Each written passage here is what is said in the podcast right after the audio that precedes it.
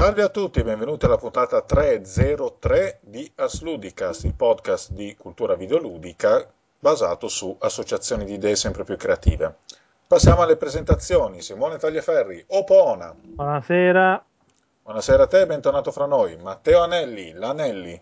Ciao. Ciao. Il, l'aspirante membro fisso, mi viene da ridere. Non, ce la, non riesco, non, non riesco membro a... Membro fisso, magari. Eh. Nel senso di membro come organo sessuale, fisso. Fisso. Okay. Vada, questa è proprio multilevel, che figata! L'Anelli è stracarico oggi, signori e signori. Io vi sento tutti malissimo, quindi non c'è problema, possiamo registrare anche per... Ma dai, ho fatto perché ho fatto l'esplo a figo. Basta, comunque, che avete sentito è mister Road. Buonasera a tutti. Buonasera. Il Monopoli si è dimenticato che, che c'è il podcast e quindi fa niente. Infine ci sono io per fare eh, il quattro, per fare la mano del morto, Vittorio Bonzi, Lambo. Allora, iniziamo. Devi eh... vedere delle bellissime foto a breve. Basta con queste cazzo di foto. C'ha delle foto erotiche su Facebook. Uh, c'è semplicemente il mio ceffo su Facebook, ma che importanza ha nessuna. Comunque, diciamo, sono foto che provano che sono identico a Cosmo di Cosmo Cosmic Adventure, come avevo già detto. Provano che no. esiste. Non è assolutamente vero. Buca le ruote della macchina, delle macchine che gli passano accanto, però non è come Cosmo. Anzi, ci sono anche delle ragazze che hanno detto che vogliono accoppiarsi brutalmente con te. Vabbè, prendo atto. E più di una alla volta, eh? Sì, sì, sì, io ci credo tantissimo. Basta. Allora, riprendiamo la formula partizionata che abbiamo provato la puntata scorsa. Iniziamo col primo tema che ci ha proposto Flame tanto tempo fa. Il talento ha una data di scadenza? Ovvero, eh, c'è una tendenza nel mondo dei videogiochi, in realtà non solo, però probabilmente particolarmente marcata, o comunque si sta notando, che insomma ci sono nomi bla- blasonati che a un certo punto eh, risultano più o meno bolliti col passare degli anni. Eh, questi nomi che cialtroneggiano sempre di più o hanno sempre cialtroneggiato e insomma, come dire, si sta riempiendo questa storia dei videogiochi di personaggi perlomeno controversi e noi parliamo di un po' di questa bella gente, iniziando dal nostro preferito, uno in cui abbiamo, abbiamo sempre creduto moltissimo in lui. Una fede, una fede cieca. Personalmente, se mi dice buttati in mezzo a un rogo, io mi butto perché so che non mi sarà fatto alcun male. Di chi parlo se non di Molino? Prego. Che bello. Molino. Dai, iniziamo. Vittor- eh, sì, Vittorio. Il Molinello. Allora, Peter Molino. Simone è un guru. Peter Molino tutti lo conosciamo, cioè la maggior parte degli ascoltatori lo conosceranno per le sue ultime opere, insomma. Chiamiamole, chiamiamole così, i Fable. In realtà non credo che lui abbia, a parte il primo, non credo che abbia fatto granché nello sviluppo di Fable due, Fable tre e soprattutto Fable The Journey, che ha abbandonato in mezzo, in mezzo allo sviluppo quando se n'è andato per fondare la sua nuova società, cioè ventidue Cans, eh, con cui sta facendo un gioco a sua detta rivoluzionario, ossia Curiosity, What's Inside the Cube. Sì, quello di cui abbiamo parlato la puntata scorsa. Um, il buon Peter si è guadagnato la sua fama per dei giochi effettivamente eccezionali realizzati negli anni novanta, ovvero primo fra tutti Populous, il diciamo non proprio il padre dei God Games perché ce n'erano stati altri prototipi prima di lui, ma sicuramente quello che ne ha dettato Il, il modello, insomma, il, diciamo le regole fondamentali, ciò che li rendeva, ciò che li rendeva belli e interessanti, e che consisteva nel far prosperare una civiltà. In realtà era diviso in livelli. Mi sembra che il primo erano novecentonovantanove, ora il secondo erano novecentonovantanove, a vostra memoria. No, erano entrambi, eh, sì, anche perché a seconda di quanto bene facevi nel livello ne potevi saltare un certo numero, quindi non, non è che te li dovevi giocare tutti. Ehm... Eh, il secondo però era più sequenziale perché mh, in realtà te li dovevi sparare, in realtà lì te ne dovevi sparare un po' perché mh, a ogni, ogni tot dovevi sfidare un nuovo dio e bene o male te li dovevi sparare tutti.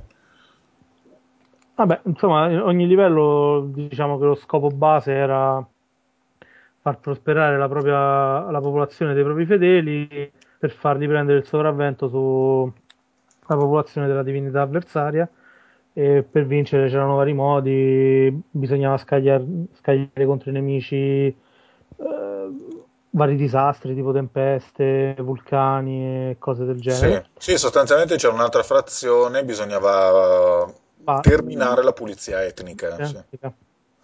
Sì, era un invito al, allo, alla strage, all'olocausto, insomma. Sì, sì, bisognava sterminarli tutti, ah, e, sì. e c'erano vari poteri divini per farlo. Però era fatto, era fatto un gran bene, cioè nel senso che era, era realizzato veramente bene per l'epoca, poi c'era un sacco di idee che non si erano mai viste, era giocabile, c'era un'interfaccia anche molto, molto curata e, e molto semplice, nonostante poi il gioco avesse dei contenuti anche piuttosto complessi. E diciamo, tra gli altri suoi giochi che possiamo citare, o comunque i giochi realizzati da Bullfrog, la sua società, la prima società che, che fondò, o quantomeno quella più famosa che gli ha dato la sua imperitura fama,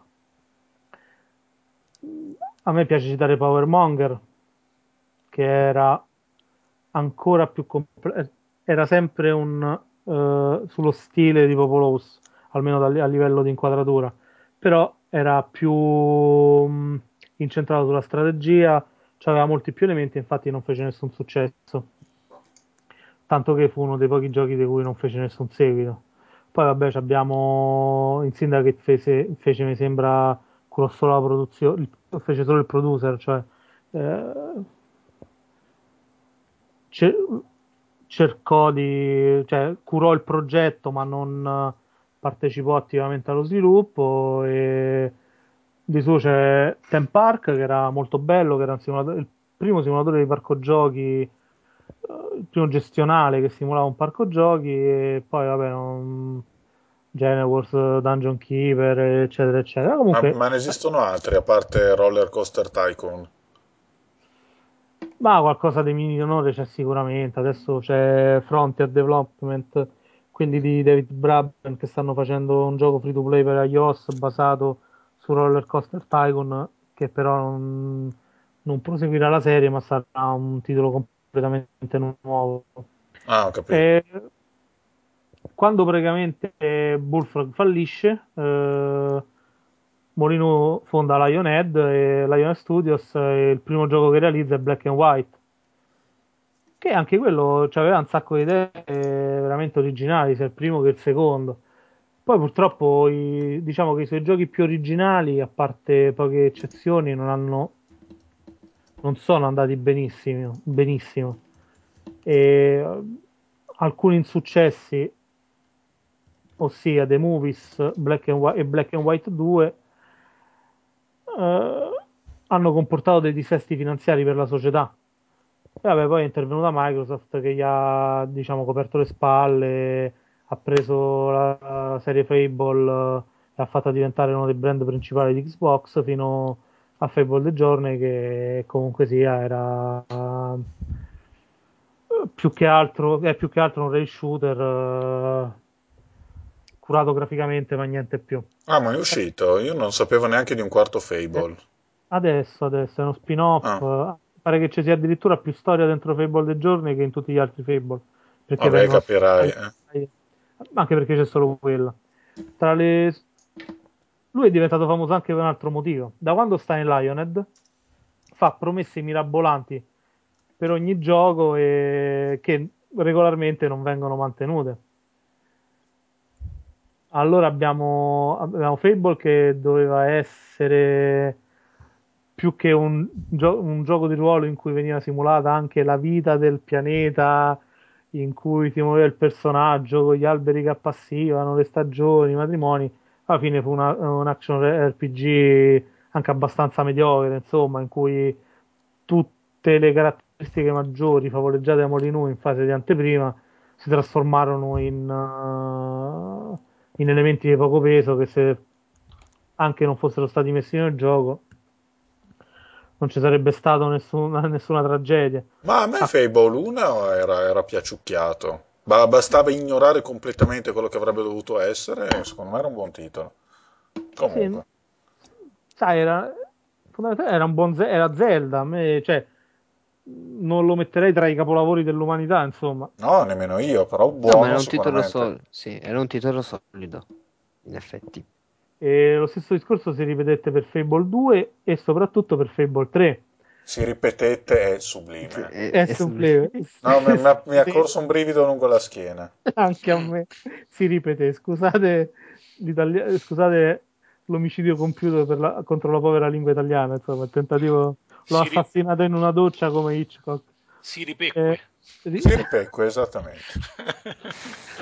Soprattutto Fable tre che eh, doveva essere... Si ripete, giustamente. Fable tre si ripete. Si ripete. Devi play? Fable tre si ripetete. Anelli stronzo.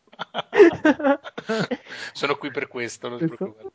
Anelli stronzo si ripetonzo, basta così. Sì. Devi morire con un fulmine... Domani metterai la mano su una ringhiera e un fulmine ti colpirà bruciandoti.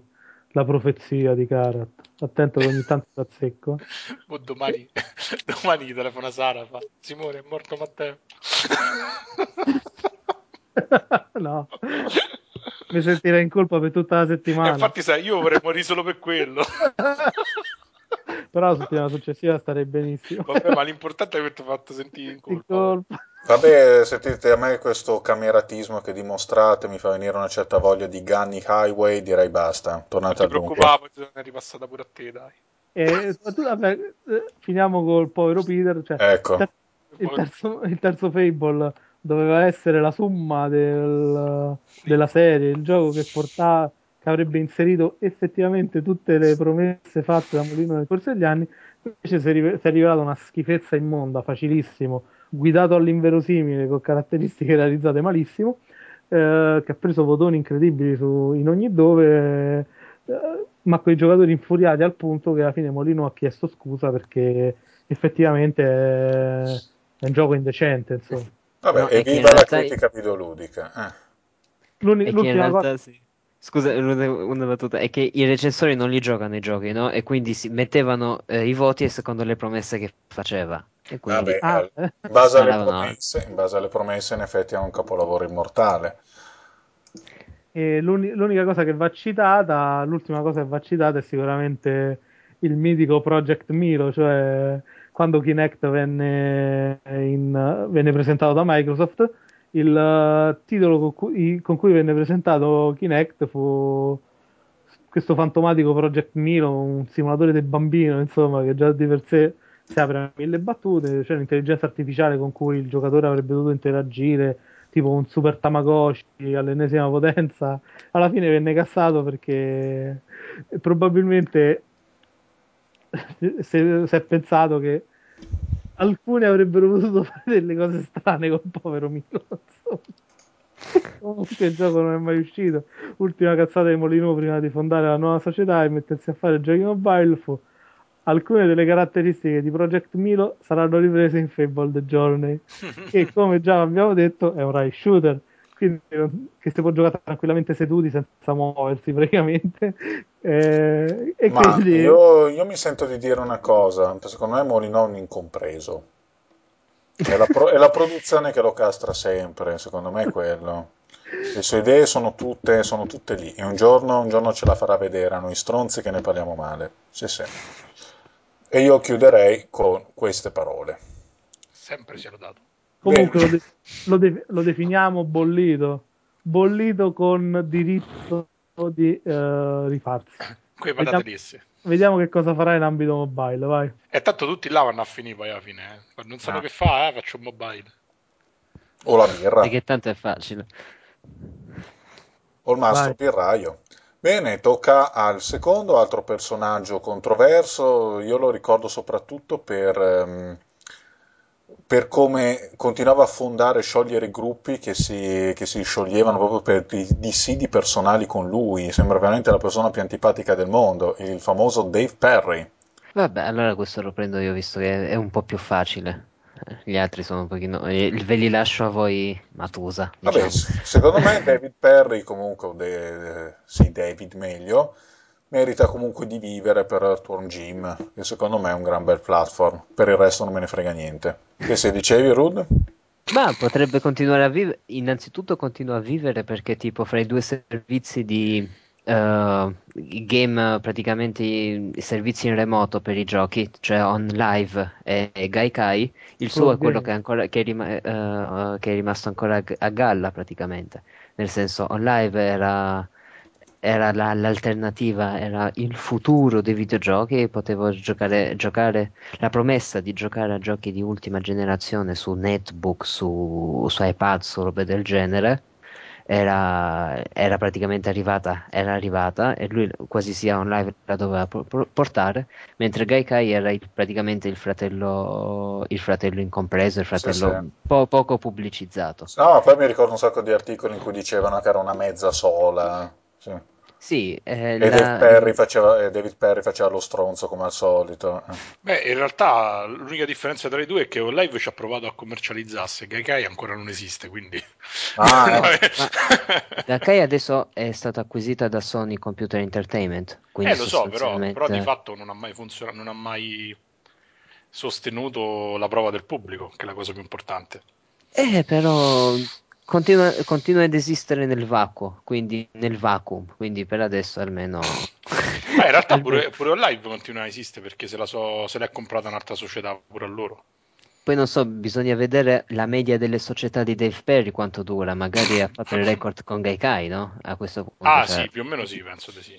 Diamogli almeno questo. E quindi eh, Dave Perry, eh, a, parte, a parte appunto questo, questo eh, essere diventato praticamente il guru presente del, di una piattaforma, di un servizio che non voleva nessun hardcore gamer, aveva fatto ai tempi eh, perché non ha mai funzionato, insomma. Sì sì, no, sul sito sì, c'è sì. scritto che ancora non si sa neanche quando esce, quindi sostanzialmente è un po', io l'ho sempre apprezzato il grandissimo Perry, perché è uno eh, dei ma... venditori di fumo più belli che esiste sulla faccia da terra. Sì, eh, sem- sembra un pataccaro. No, poi ha dato la via a un sacco di team formati da gente che ha litigato con lui. E lui è li, li, come si dice, è, amalgama i team facendosi odiare un pochino. Sì, sì, ha fatto quello lì M D K, no? M D K, sì, M D K, come, come lo volete chiamare.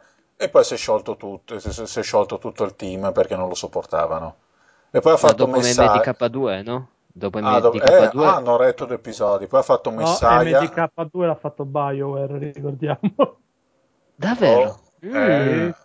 Ah, mamma stiamo, mia. Entran- stiamo entrando in un brutto territorio. Ma quindi non è possibile, dico una cosa qualsiasi e si arriva fin lì. Tutte le strade portano a Bioware. No, non ne posso più. Odio che muoia.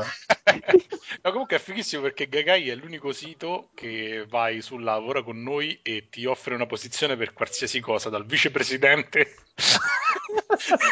fino al Java programmer. Capito? Io ricordo vagamente una cosa di David Perry, che lui aveva imbastito sto progetto strafigo eh? di tutta una serie di collaborazioni libere, collette per sviluppare un gioco, no? Voi ci mettete le idee, ah, sì, quello delle macchinette orribili, mi Esa- ed-, ed era venuto fuori il concept di sto gioco di macchinette con le bestie, con i dinosauri, una cazza di roba così. Co- cosa Pro- ne è stato poi? No, è uscito e poi ah. è morto. Come si chiamava? Project Game Over? No, com'era? No, ma non l'hanno mai commercializzato, però quella schifezza, dai. Era un free to play, è uscito. Eh, Vabbè, ma c- anche lì era... era un altro modo di Perry per tirare una sola, voleva che la gente mettesse il lavoro, lui poi ci metteva sì, il nome e finiva beh, lì. Certo, se, se cerca i vicepresidenti sul sito web. Eh, guarda, io, io, io, io entrerei soltanto per fare il mega presidente globale, poi non so. No, no, a te già deciso, tu sei data center site operators. Non so cosa sia, ma sembra figo. Se proprio so, sembra... eh. Invece a Vittorio facciamo fare Service Reliability Engineer. Ah, in pratica servo il caffè, va bene. Ma lasciamo che il Rud ci illustri la sua carriera, per favore. Ma di che, che stiamo parlando praticamente di, eh, sost- di vari giochi lungo soprattutto i fine anni novanta e inizio anni duemila, quindi come aveva citato Vittorio, Earthworm Jim, che era un ottimo platformer, che adesso praticamente è stato più o meno rifatto da altri con Hell yeah, il Wrath of the Dead Rabbit, che secondo eh? me è... Hell yeah. Hell yeah. Hell yeah. Uh, Wrath uh, Ira of the Ira. Dead Rabbit. E lo so, la mia pronuncia inglese in questi casi è davvero ridicola. Ma dopo Aiuto quella io. giappona. Oh, ma pensate, sta su G O G c'è Earthworm Jim, non ci ho mica fatto caso. E qui... Fantastico. E quindi poi M D K, che io, io mi ricordo che lo giocai quando avevo praticamente qualcosa tipo dieci undici anni. È... è stato uno dei pochi, tipo era in, tre, era in terza persona, giusto? Comunque era un sì, gioco, sì, era, sì, era un sì. gioco d'azione in terza persona. Sì, però no, molto... sostanzialmente era famoso per la risoluzione molto alta per l'epoca, perché David Perry diceva: alla gente non piace ved- che i nemici siano fatti tutti di quadretti. Risoluzione altissima. E poi perché introduceva o comunque sviluppava un po' la meccanica del, degli headshot col fucile da cecchino. C'era quest'arma a lunga gittata. Sì, e poi, ma poi aveva anche i tre, o era l'M D K due che aveva i tre personaggi diversi. Eh, quello era il due. Era il due. Era, sì, quello sì. Era il due. Quello di Bioware. Ci diamola, per amore di... Quindi tutte poi... le strade portano là. Ah, eh, M D K non me lo... Poi ha fatto Messiah, Wild Nine e, e il mio preferito, che praticamente era Enter the Matrix. Ora no, ah, pure tardi, ah ce l'ho per GameCube, l'ho comprato l'altro giorno a una svendita di quelli, sai, tipo c'è una bancarella che vende la roba. Ecco, io avevo, io avevo l'Xbox che era uh, come svedata, come era in quel, praticamente era, c'era un bel chip sopra, eh, lo facevo solo per i film, eh, e praticamente io comprai originale Enter the Matrix. Vabbè, allora sei un coglione, eh, scusa, ma te lo dico, te lo dico con tutto l'affetto stata, paterno che posso provare per stata, te. È stato, è stato il punto più, probabilmente il punto più basso della mia carriera, in questo videoludica parlando, però, eh, però mi, mi piacque, cioè, a, al tempo, vabbè, ero un bambino, ero un, ero un coglione, quindi, però, era, Posso... aveva il suo fascino. Posso Perry. fare una trollata? Perry. Vai. Cioè, sì. Posso fare Perry, una trollata? Vai, Perry. No, secondo me Enter the Matrix è comunque un buon tie-in, fa cagare esattamente come il film. Anche questo è vero. Sì. Anche questo, Anche è, questo vero, è vero. Quando Vittorio c'è ragione, bene, sei proprio un perfetto reliability engineer, guarda. Però sì, con, non... come spazzo io i pavimenti. Eh. Quella, ca- quella cazzata New Age semifilosofica che per anni... da cui la gente si aspettava un finale che rivelasse il segreto del mondo. No, ma dico, dico la ver- io l'ho visto, ho detto, senza tutte quelle pretese era anche un film d'azione carino, però con quelle pretese vaffanculo. Vabbè, basta con, de- con David Perry, io direi... Anni e anni, live- anni, live- anni con quella menata di pillola rossa, pillola blu, ma infilata di una supposta nel cuore. Eh, non è ancora finita. Basta adesso con David ma Perry. Quindi... Che, quanto diamo, che voto diamo a livello di bollitura? Bollitissimo, Del Ferri non se ne prenderà mai. Sì, sì, proprio è tutto sfibrato da tanto che è bollito. Eh, vabbè, basta, io direi di chiosare così. Tutte le strade portano a BioWare, inclusa la strada per andare a fanculo. E adesso... Eh, cosa c'è ancora? No, no, stavo, stavo guardando la biografia su Wikipedia del, del, del il tizio del Richard Garriott. Eh, Richard Garriott. Ci dovete andare su quella italiana che c'ha, gli hanno messo il gagliardetto da astronauta, tempo nello spazio, le missioni che ha fatto. E insomma, questo è il prossimo che dobbiamo parlare, uno a cui sono affezionato, che mi spiace tanto sia bollito, Richard Garriott di Caillou. Perché Fine ricordiamo parla, che, che ha cambiato nome dopo le nozze, mi pare. Ne parlerà proprio Vittorio Bonzi. Vai, vai. Eh, Richard Garriott, Richard... Eh, Richard cos'era? Cos'è stato Richard? Richard è stato un nerdaccio. Fondamentalmente è stato questo.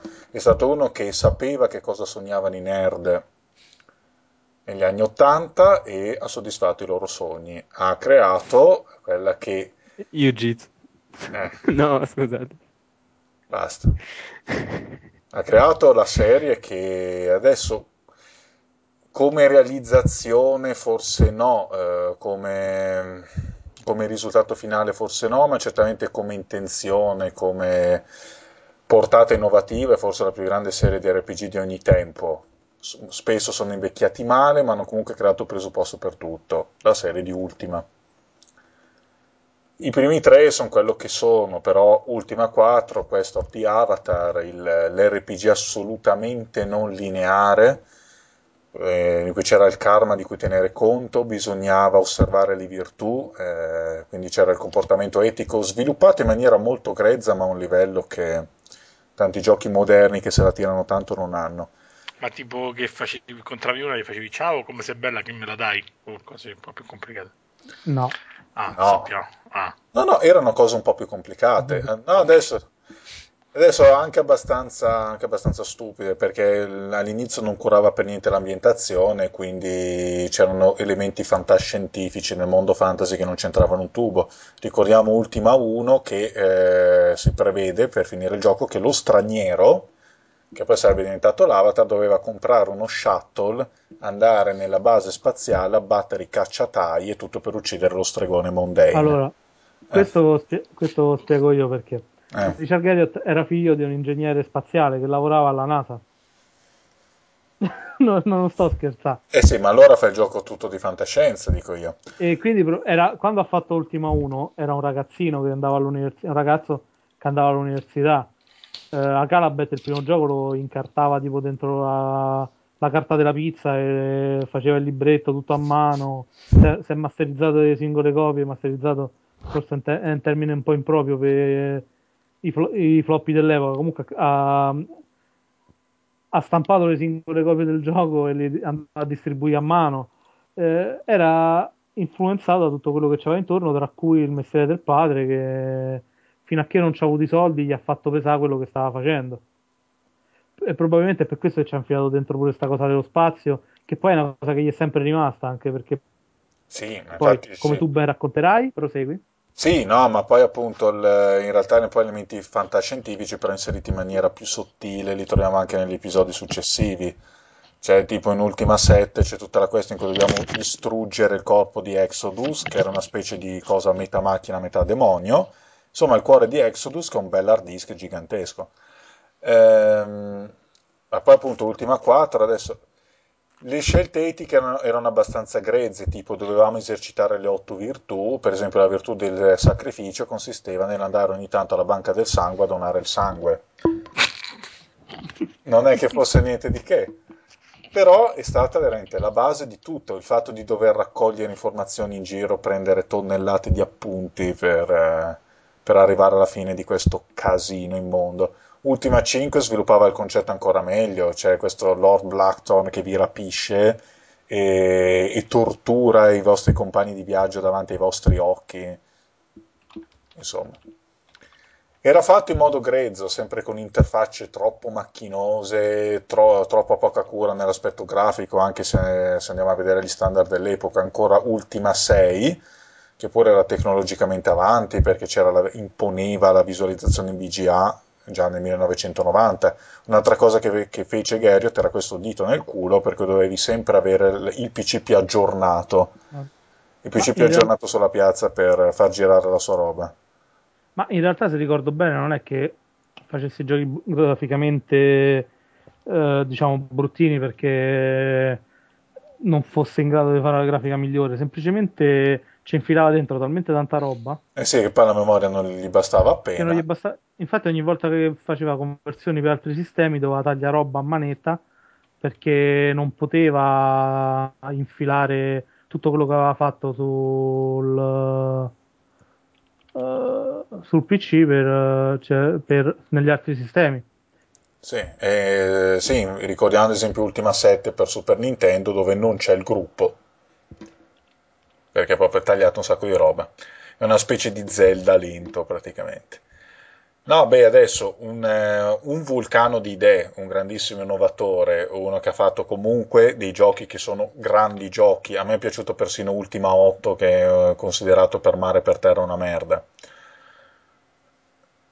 però a un certo punto cosa fa? Lascia Origin, perché Origin è stata comprata da Electronic Arts, Già, eh, già Electronic Arts faceva sentire pesante la sua mano e lui stesso ci, poi ci metteva dei riferimenti. Nel, per esempio in Ultima sette ci sono queste tre strutture messe, da, messe dal guardiano sottoterra che stanno incasinando il mondo di Britannia e praticamente hanno la forma di una sfera, un cubo e una piramide, che sono il logo di E A. Anche nel, in Ultima otto lo sfotteva spesso e c'è proprio questo travaglio che... che attraversa l'avatar, che sembra quasi il travaglio che attraversa lui in, a stare in questa compagnia che non gli piace più. Insomma, molla tutto dopo che, dopo che ha dovuto far uscire un Ultima otto gravemente castrato, rispetto a quelle che erano le sue intenzioni, un'espansione quasi pronta ma cancellata, praticamente pronta e mai pubblicata. Poi diventa produttore esecutivo di un paio di titoli tipo Bioforge, ma non cre- credo ci abbia malapena messo mano. Eh, il colpo di coda di Ultima Online e poi, poi se n'è andato e non ha più trovato una sua dimensione. Ultima nove è una merda, su cui non ha avuto alcun potere, e poi c'è stato il grande fallimento di Tabula Rasa, questo Morpg che prometteva mari e monti, non manteneva un cazzo, proprio un gioco di Molino fatto e finito, e... Che dire, è bollito, è bollito anche lui, sì, però a differenza di David Perry o Molino, non è partito come millantatore e io sono molto dispiaciuto di come gli sia andata. Beh, aspetta, adesso sta facendo i giochi mobile Ultimate Collector Garage, che ha detto che sarà rivoluzionario, non si è capito ancora che, che cazzo consiste il gioco, cioè vendere roba dentro il garage, tipo l'americano medio che vende... che vende eh. cose nel suo garage, non si capisce bene, insomma. Vabbè, quindi... ma insomma... Oh, eppure a me Tabula Rasa mi piaceva una cifra. Eh. L'ultimo gioco che ha fatto. Eh, però è stato un floppettone, ma come mai? Eh, vabbè, beh, penso principalmente perché non è un, un genere che all'epoca era maturo e pronto per essere apprezzato, quello degli F P S massivi. Poi non era proprio un F P S, era un miscuglio, però boh, l'ambientazione a me piaceva, era molto carino, si giocava velocemente, ah. era facilissimo, cioè poi... non era un gioco molto impegnativo, però era una buona distrazione. Mm. Ma poi, eh, poi quel M O G che avevano chiuso con una specie di mega battaglia finale, un gioco al massacro Tabula totale. Tabula Rasa, se non mi sbaglio. Ah, era però proprio Tabula Rasa. Sì, sì, sì. sì. E vabbè, insomma... gigante. Vabbè, insomma, un game designer bollito, strabollito, adesso vediamo cosa farà, ma non promette niente di buono, ma lo diciamo con un po' di dispiacere, almeno personalmente per me è così. Eh, ce n'è, non siamo neanche a metà, sta passando un po' di tempo, eh. Insomma, abbiamo parlato di questi tre bolliti, ce ne sono altri, ne parleremo in futuro, non diamo tregua a nessuno. Adesso parliamo di due invece che hanno una carriera di lungo corso, magari con interruzioni, ma eh, ancora spaccano. Il primo di questi è, eh, voglio dire, chi non lo conosce, Shigeru Miyamoto. Chi ne vuole parlare? Allora. Nessuno, proprio lo conosciamo tutto. Eh, sì. ce, ne, ce ne frega un cacchio. No, il buon Miyamoto è il papà di Super Mario, eh, quindi non possiamo definirlo bollito perché fino all'altro giorno ha fatto de... la serie comunque sia ancora... Eh... la sua serie principale in auge. In realtà eh, lui non è che sia attivissimo come designer, eh. diciamo che fa, fa queste per, cose da vent'anni. Per la maggior parte, no, nella maggior parte del suo tempo fa il produttore, cioè no, il fatto che Miyamoto sia un designer è abbastanza, come dire, abbastanza mito urbano, insomma. Fa cose eh, qualche volta fa supervisione e quindi comunque sia c'ha un diciamo un portfolio sterminato dei giochi, perché in tanti ha fatto, ha ricoperto diversi ruoli, cioè alla fine lui è un executive importante di Nintendo, eh, quindi magari no, gestisce la parte produttiva dei, dei giochi, ma non credo che... Sì, anche perché per il design ha questo Rampolla o un Uma a cui ha praticamente passato il testimone, no? E vabbè, tra i suoi giochi c'è la serie Super Mario, eh... recentemente ha portato l'idea di Nintendox, ha fatto Super Mario, New Super Mario Bros su Wii, quello con la copertina rossa e... e diciamo che comunque c'è il naso in un po' tutti i giochi importanti di Nintendo come produttore, quindi spesso gli vengono attribuite cose anche che non, non fa. Il prossimo sarà Pikmin tre, ma stesso Pikmin tre comunque non, non credo che farà design, ma è già stato definito un suo gioco, quindi tutto a posto, insomma. E bollito non lo considero, perché lui lavora da anni e fa anche, ha continuato a fare ottime cose, continua a fare grandissime cose, è sicuramente uno dei personaggi più importanti dell'industria, quindi evvi- evviva Miyamoto. Rifà tutta la storia di tutti i giochi che ha fatto, sinceramente sarebbe un po', di tutti i giochi a cui ha lavorato, sin- sinceramente sarebbe un po' eccessivo. Noi lo citiamo solo per uno: Mario Artist. La sua più grande opera. Mario Artist o Mario Paint? Mario Artist. Esiste un gioco che si chiama Mario Artist, non lo so neanche. Quindi. Per il Nintendo sessantaquattro D D. Capito? mica, mica cazzi, diciamo così. In realtà il suo gioco più bello è Donkey Kong, lo sanno tutti. Tutti, ma il primo, quello dell'ottantuno, eh. Quello in cui ha inventato Mario, poi, cioè, perché è seminale, quel gioco è seminale, diciamo, è pieno di densità no, umana. Era un'idea, era un'idea geniale del suo, cioè era ispirato a King Kong, che con lo scimmione, cioè con lo scimmione che rapiva la ragazza, andava in cima a, era geniale, a sedici costruzione. Era bellissimo, dai, c'era Mario col martelletto che spaccava le fiammelle che lanciava, che uscivano da un barile che si trovava alla sinistra dei Donkey, poi se dipendeva dai livelli, io parlo del primo adesso, e tu dovevi arrivare alla cima e cercare di prendere sta ragazza, che era, era fantastica, cioè c'era già tu, in realtà c'era già tutto, mancava solo quel pirla di Luigi, e c'era già, e invece di esserci Bowser c'era Do- Donkey Kong, insomma, che poi è diventato un personaggio positivo, però è bello perché in due secondi ha, ha praticamente nuclearizzato tutto quello che ha detto su coso, okay, su Miyamoto. Ha detto no, è originalissimo eccetera, però al suo primo gioco c'erano già tutte le idee che avrebbe usato successivamente, e oltretutto no, ma... è una cosa inventata. No, cioè no, che l'ha inventata sì, però... Cioè inventata, copiata, volevo dire, scusa. Cioè voglio dire, loro c'avevano... Come... Già come hanno creato il personaggio di Mario, no? Sì. L'idraulico panzone, ma chi avrebbe fatto l'idraulico panzone, dai? Cioè era, era, era fantastico, cioè, però tutti pensano che sia nato con Mario Bros, e in realtà no, era in Donkey Kong, cioè era già Mario quello, poi magari non lo chiamavano Mario, ma se vedete lo sprite del personaggio era lui. Lo chiamavano Piro. Capito? Comunque dai, ci piace Miyamoto, dai. Vabbè, Super Mario Bros è incommentabile, nel senso che alla fine ha portato tante di quelle novità, che tra cui bug scambiati per segreti, insomma, che... E vediamo che continua, il paragone continua a essere sempre più lusinghiero. Smettila, Simone, ti prego, smettila. Scherzo, scherzo. No, a me piace, a me, cioè, figurati, lui, a me lui piace tantissimo, figurati. Però ah, quindi sei anche omosessuale adesso, eh? Bravo, bravo. È pure un bell'ometto. Salutiamo tutti gli omosessuali che e, ci seguono da casa. E sinceramente c'ha, delle, c'ha avuto delle grandi idee, ne... però che spesso il suo ruolo venga un tantinello sopravvalutato. Per esempio in Super Mario Galaxy è eh, un grande gioco di Miyamoto, probabilmente Miyamoto ha solo timbrato i fogli di design che gli facevano gli altri. Scusate, ma è così, cioè... No, non sì, anche... eh. Stai distruggendo dei miti. Vabbè, ma è così. Cioè, io dopo che Fibi si è ritirato non ce la faccio più, e tu adesso distruggi pure Miyamoto, a me che mi rimane? Eh? Vabbè, par- parleremo anche di questo. No, vabbè, un po' anche gli Zelda li fa praticamente a un'uma. Sì, pure questa cosa, gli vengono attribuite cose che non fa. Cioè, probabilmente, cioè, lui c'è, c'è Giobba con sta, cioè è felice di questa cosa perché è tutta pubblicità, no? Esatto. E sicuramente aspetta, è un... aspetta, Simone, però devo contraddirti. Tu saresti contento se, si, se ti attribuissero Metroid Other M? Eh? No, ma quello, ecco, non, quello non gli attribuisce nessuno.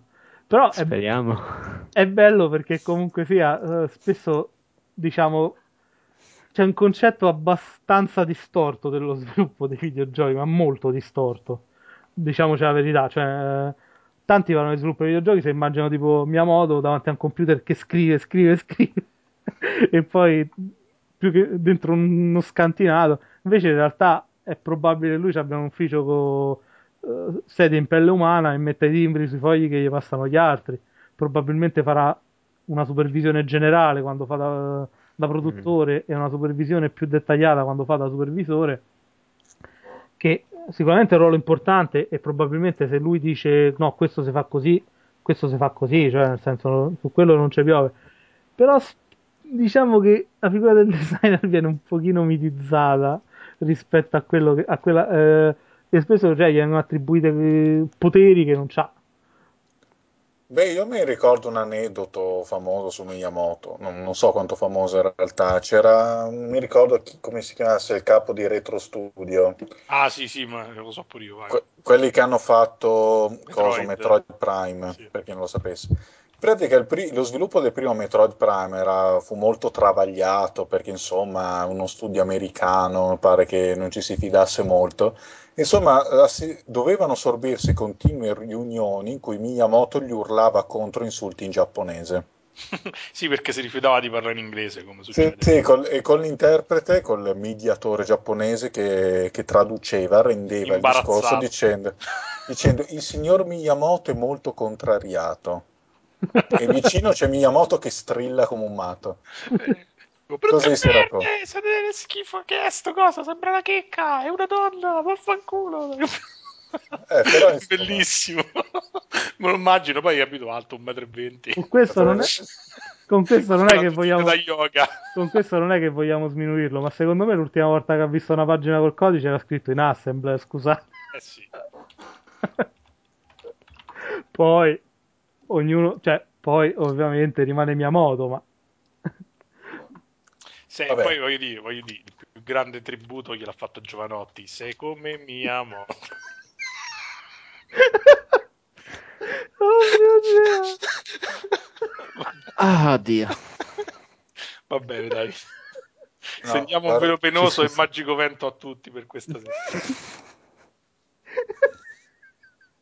Allora, i coglioni sono scesi, hanno attraversato la terra, sono passati per il centro, sono usciti dall'altra parte, sono ritornati qua.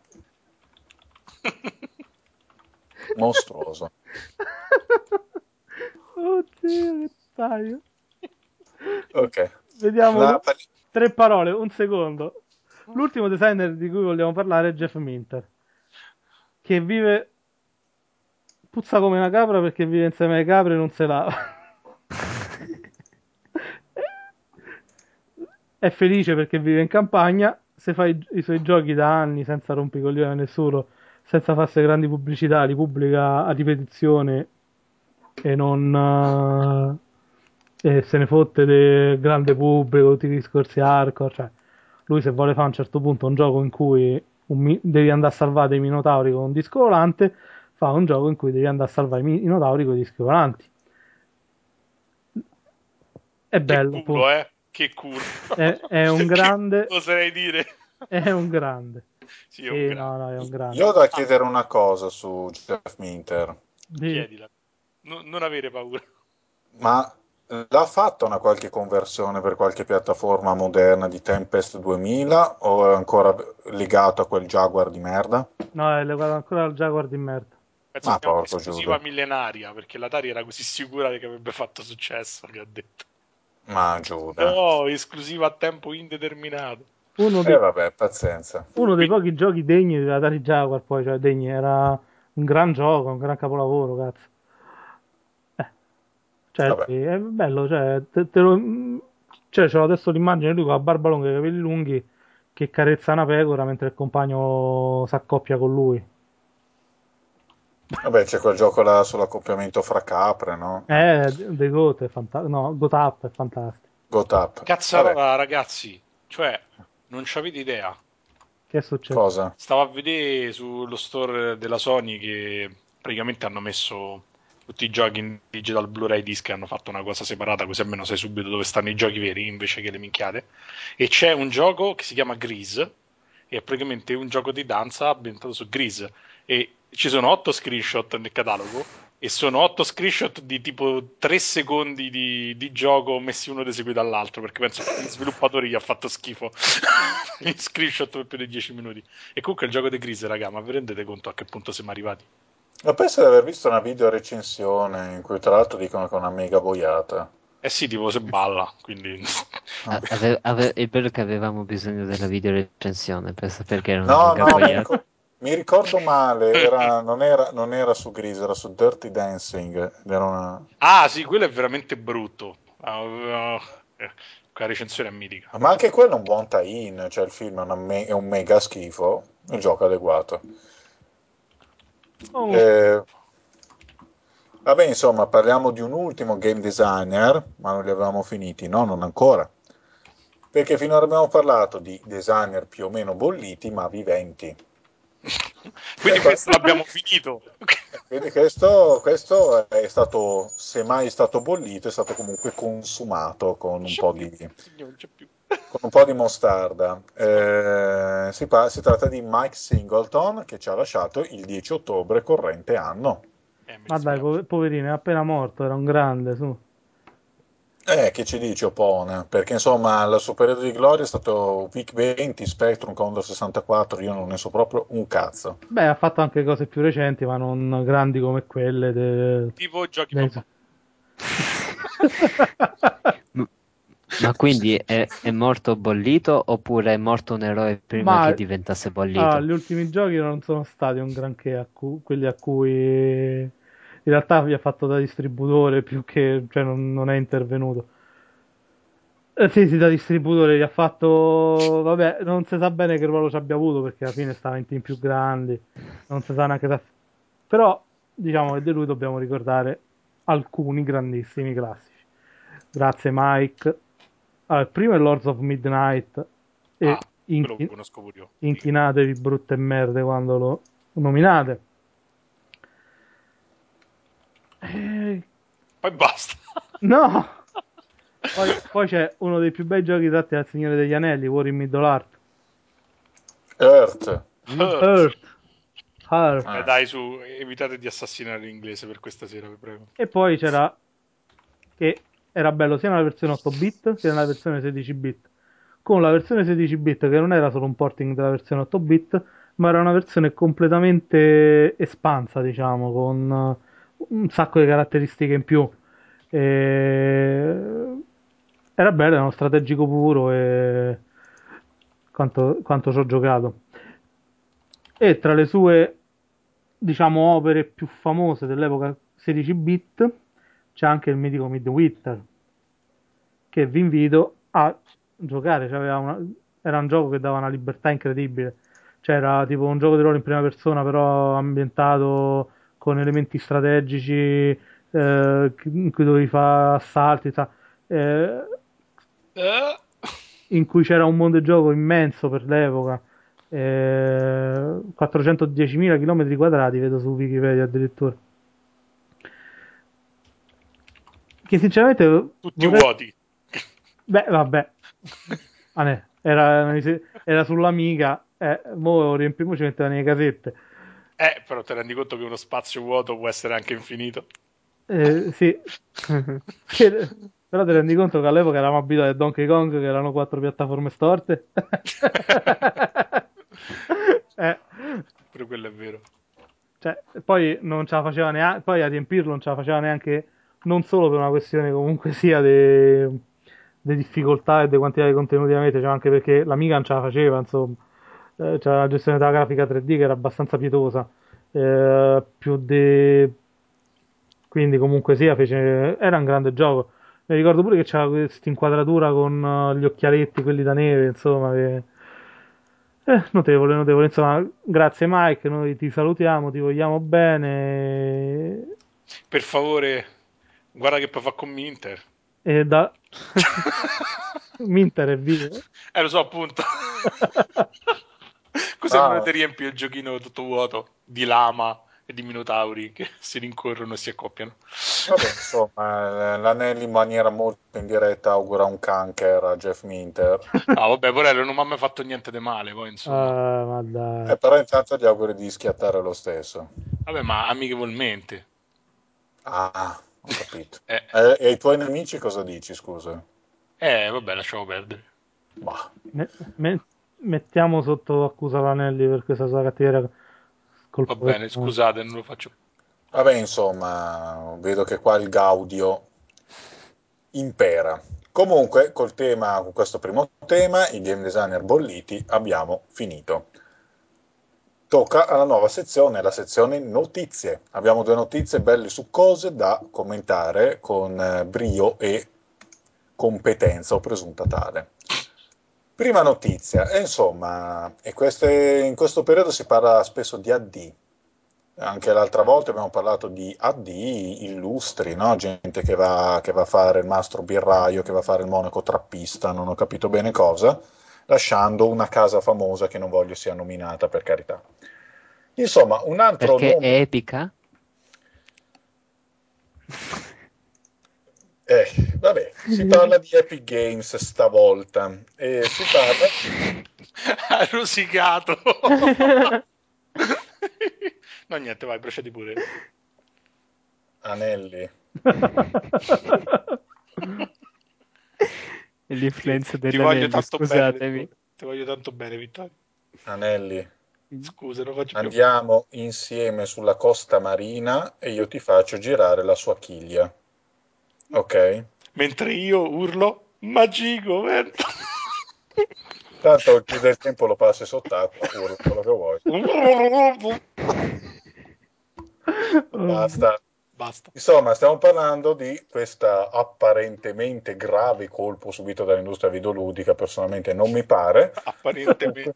È bellissimo lo scetticismo di quest'uomo. Eh, che devo fare? Comunque il grande rompicoglioni Cliff Bleszinski, alias Cliffy B, ha deciso di lasciare Epic Games e di prendersi una vacanza. Non si capisce bene per quanto tempo, fatto sta che per un po' sembra che non... non farà più parte di questa industria. E quando tornerà andrà a fare? La birra, non lo no, so. I giochi, giochi mobile. Giochi mobile. Eh, potete sempre prepararsi. In realtà già li faceva, Infinity Blade. Vabbè, non, non li faceva direttamente lui. Ma... Vabbè, insomma, Cliffy B è comunque cons- è famoso, vabbè, per il gioco più bello che ha fatto, ovviamente, Jazz Jackrabbit. E non credo ci sia da discutere. E siamo d'accordo Vabbè. tutti quanti. Okay. Poi è famoso anche per Unreal, quella specie di F P S innovativo in cui si affrontava un nemico ogni venti minuti, eh, però era un nemico intelligente, quindi non era un gioco palloso e se credevate il contrario eravate stronzi. eh, e il, la famosa serie di Gears of War, no? Quella sì. Dove c'è questo tizio senza collo, completamente anabolizzato, con questa cosa che è un po' una sega, un po' un fucile, un po' il set dello Chef Tony. Eh, vabbè, insomma, e inoltre una persona, questa Cliffy B, veramente alla mano, cioè io vedevo i suoi interventi alle varie conferenze e dico, ah ma che, che, che pasta d'uomo. Insomma, ha creato un certo sconcerto la sua scomparsa dal mondo dei videogiochi, temporanea insomma, ma c'è sconcerto. Voi cosa ne pensate? Che c'ha la moglie buona. Vabbè, si è sposato e Opone è rimasto colpito. Tra Bene. No, nel senso che comunque sia, eh, io spero che continui a mettere foto della moglie in abiti discinti su, su Twitter. Perché... Ah, perché poi la esibisce, sì, sì, è un po'... C'ha la moglie trofeo. No, diciamo. Uno dei suoi di- uno dei suoi tweet più celebri, che penso che adesso abbia cancellato, faceva riferimento a, a rispondere alla domanda che cosa farei adesso, che si capiva più o meno che diceva una cosa che tromberà con la moglie, insomma, che se non l'avrebbe lasciato, perché... Insomma, ma non è adorabile questo tizio. Che uomo. È, è un grande. Cioè, è proprio il, il mio role model. Cioè, io da ragazzino dicevo, cazzo, voglio essere come Cliffy B. Che poi raccontava tutte storie quando era un po' più giovane, non perché adesso sia vecchio, perché, insomma... E raccontava tutte storie del fatto che lui all'inizio era un po' un nerd schifoso che non so cagava nessuno, poi quando ha fatto i soldi si è comprato il Ferrari, è andato in palestra e poi passava le serate che tornava a casa con le sue ammiratrici nel suo lettone gigante che si era comprato. È proprio un personaggio che lui mi, mi ricordo aveva iniziato la carriera con Nintendo, qualcosa del genere, era apparso mi pare in una sì, fa, faceva in una l'attore all'inizio. Vabbè, che volete, lo fanno. Ah, c'è Cliff Bleszinski, vedo una foto con Cliff Bleszinski e Molino che hanno questo cono in testa e mi sembrano... eh. La didascalia recita bollito misto con mostarda. Eh sì. Vabbè, Vabbè dai, insomma, Cliff è proprio... A me dispiace, non, non tanto per i giochi, per quanto abbia fatto, dicono che sono dei capolavori assoluti, che sono io per negare. Cioè, non è che perché dopo cinque minuti di Unreal avevo due palle come due campane, allora io posso dire niente. Eh. Beh, oh. O Gears of War mi pare questa gran cialtronata, ma chi sono io, ma chi sono io?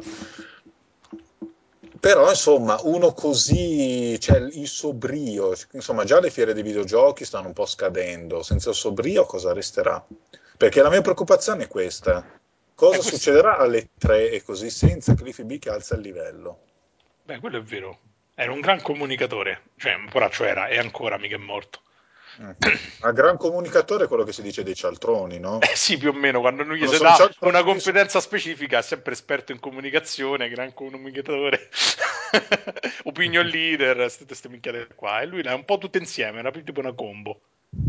Ho capito. Beh, insomma, Cliffy B, noi ti auguriamo buona vacanza, ci mancherai e vaffanculo.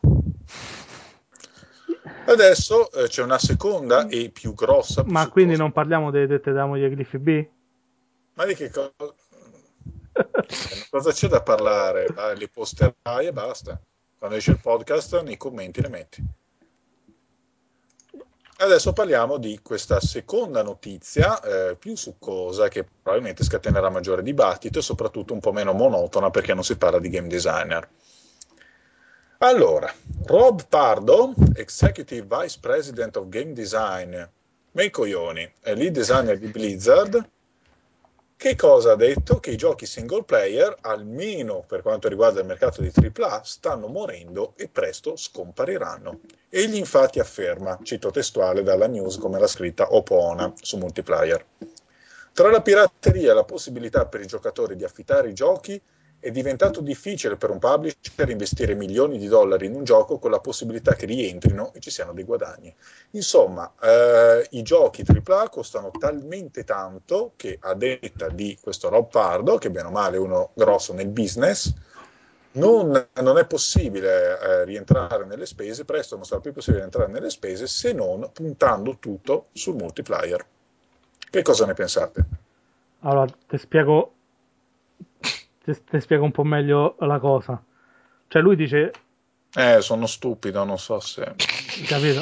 lo, sapevo, lo sapevo che piava da ceto, ci avrei giurato. Dai, l'ho conosciuto di persona, non posso odiarlo. Perché no? Perché infatti, io... che cazzo c'entra una cosa con l'altra? Perché te ecco. Voglio... Uh, mo, mo se incavola. Allora... La notizia è che praticamente secondo lui non sarà più possibile realizzare giochi single player tripla A perché costano troppo, ma in realtà non è una tesi troppo originale.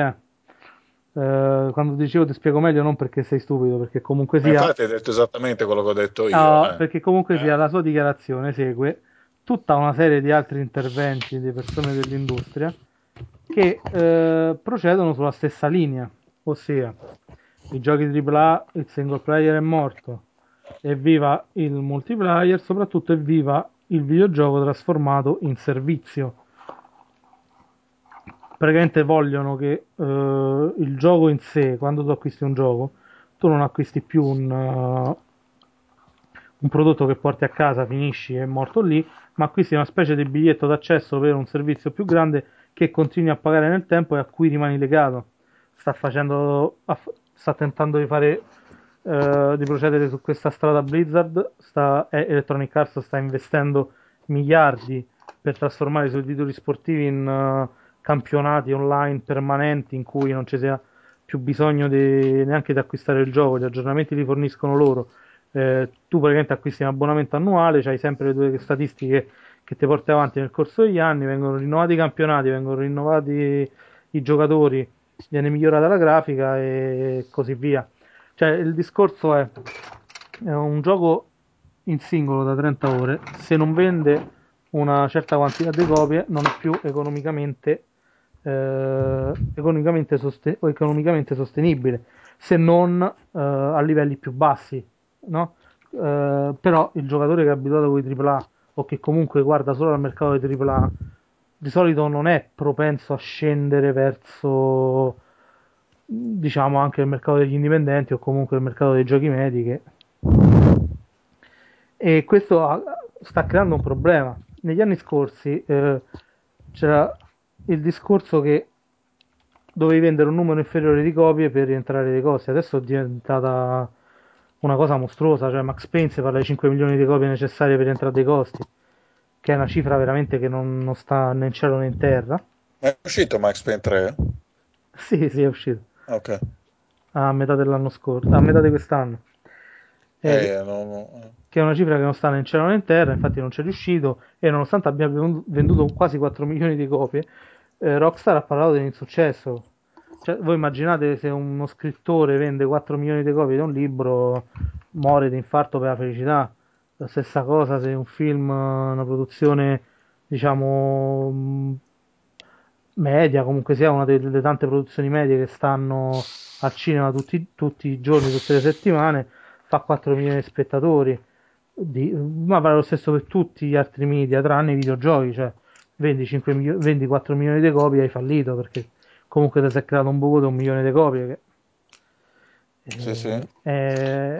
anche perché poi dopo io la cosa che non ho capito dei videogiochi è che li tolgono quasi subito di mezzo. Okay. Cioè sembra quasi che ci, ci fanno una missione. Ma adesso col digitale un po' sta cosa è passata, però invece i giochi tripla A, quelli da negozio, tipo dopo due mesi non li trovi più perché Electronic Arts deve vendere il nuovo gioco uscito due mesi dopo. Allora, c'hanno, due se- ah, c'hanno un ciclo di vita e due settimane.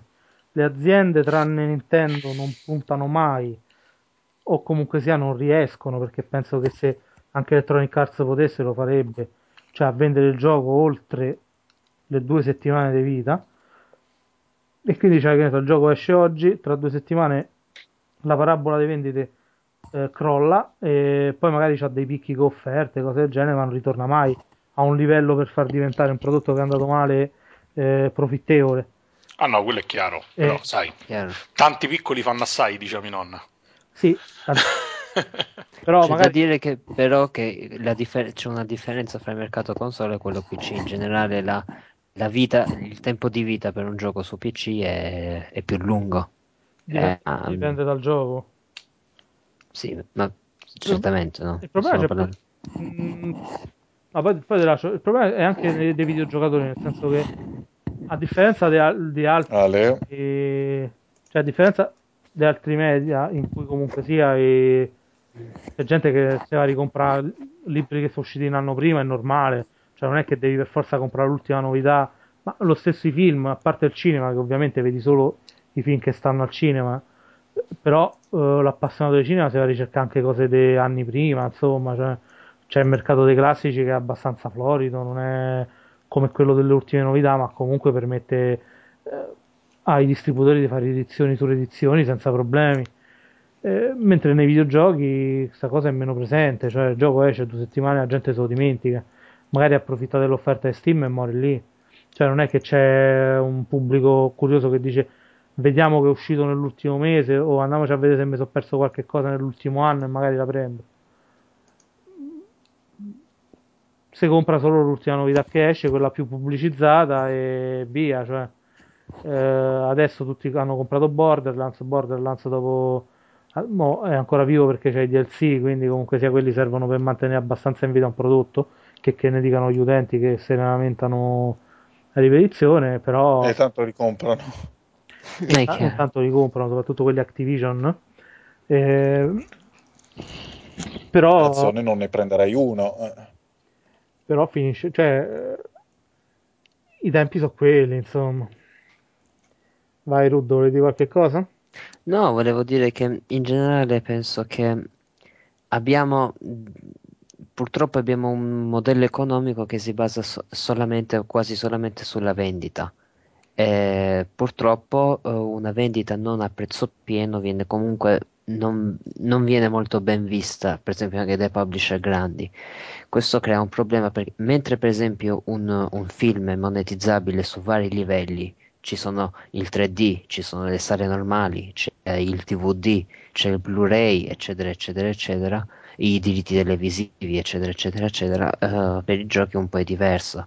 Tendenzialmente direi che uh, abbiamo anche il problema del, dell'ultima uscita, non lo vedo molto sinceramente, vedo, lo vedo più con una serie di uh, uh, costrizione, nel senso che lo vedo più come se i giocatori ormai abbiano staccato completamente il cervello e vanno soltanto su quei, tipo un giocatore ha dodici titoli all'anno, ne compra dodici giocatore medio per Xbox, sono sempre quelli, sono il solito Call of Duty, il solito FIFA, il solito Assassin's Creed, eh, c'è poca, secondo me c'è poca curiosità per il resto, ma perché è un'ottusità del, dell'utenza semplicemente, cioè come hai detto tu, nel senso che non, non c'è questa curiosità di provare roba nuova.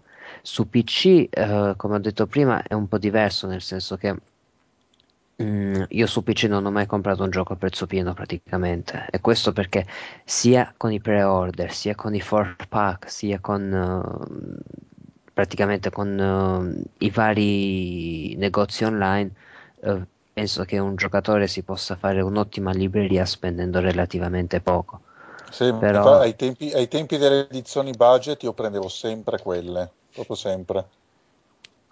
Ma però non è soltanto una que- ormai non è più nemmeno una questione di quello, voglio dire, io Dishonored l'ho preso all'uscita praticamente a trentacinque euro, una cosa del genere, che praticamente eh, quasi niente per un gioco appena uscito, quindi penso che eh, penso che ci sia una un, eh, penso che il problema dei giochi single player, giusto per tornare in topic, è che purtroppo anche i recensori hanno, sta, hanno propinato questa idea di valore per tempo, di longevità, e, sì. E che purtroppo è qua, e questo dicono praticamente che se un gioco non c'ha per esempio il multiplayer è morto.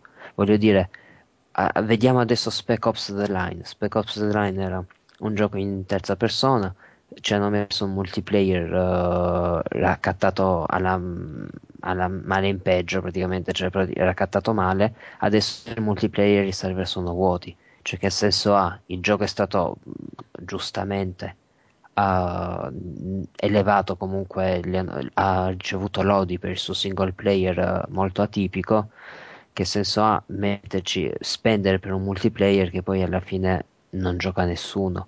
Eppure man- senza quel multiplayer ci sarebbe stato un, un qualche voto in meno nelle recensioni che avrebbero detto c'è poco valore perché la campagna magari è corta e si può giocare solo una volta.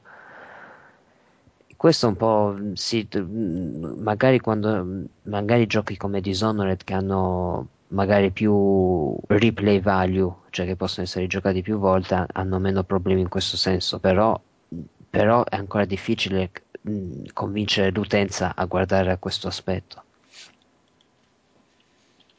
Eh, insomma, noi ci rivolgiamo ai videogiocatori, puntualmente li insultiamo ogni puntata.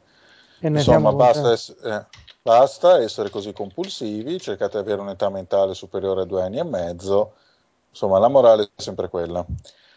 Beh, direi che con le notizie abbiamo dato. Le notizie grosse che abbiamo trovato erano queste due, eh, di queste due abbiamo parlato. Quindi passiamo al secondo tema della puntata, ovvero Windows otto. Cioè Windows otto eh, sta per uscire, non so bene quando uscirà, in realtà del tema non so proprio alcunché, dico la verità, e gli sviluppatori di videogiochi se ne stanno già lagnando. Soprattutto Gabe ne- eh, Gabellone di Valve e Notch.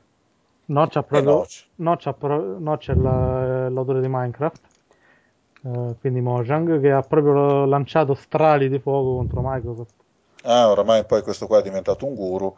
Beh, ma insomma, qual è esattamente il problema? Illuminatemi. Ce ne parlerà l'Anelli.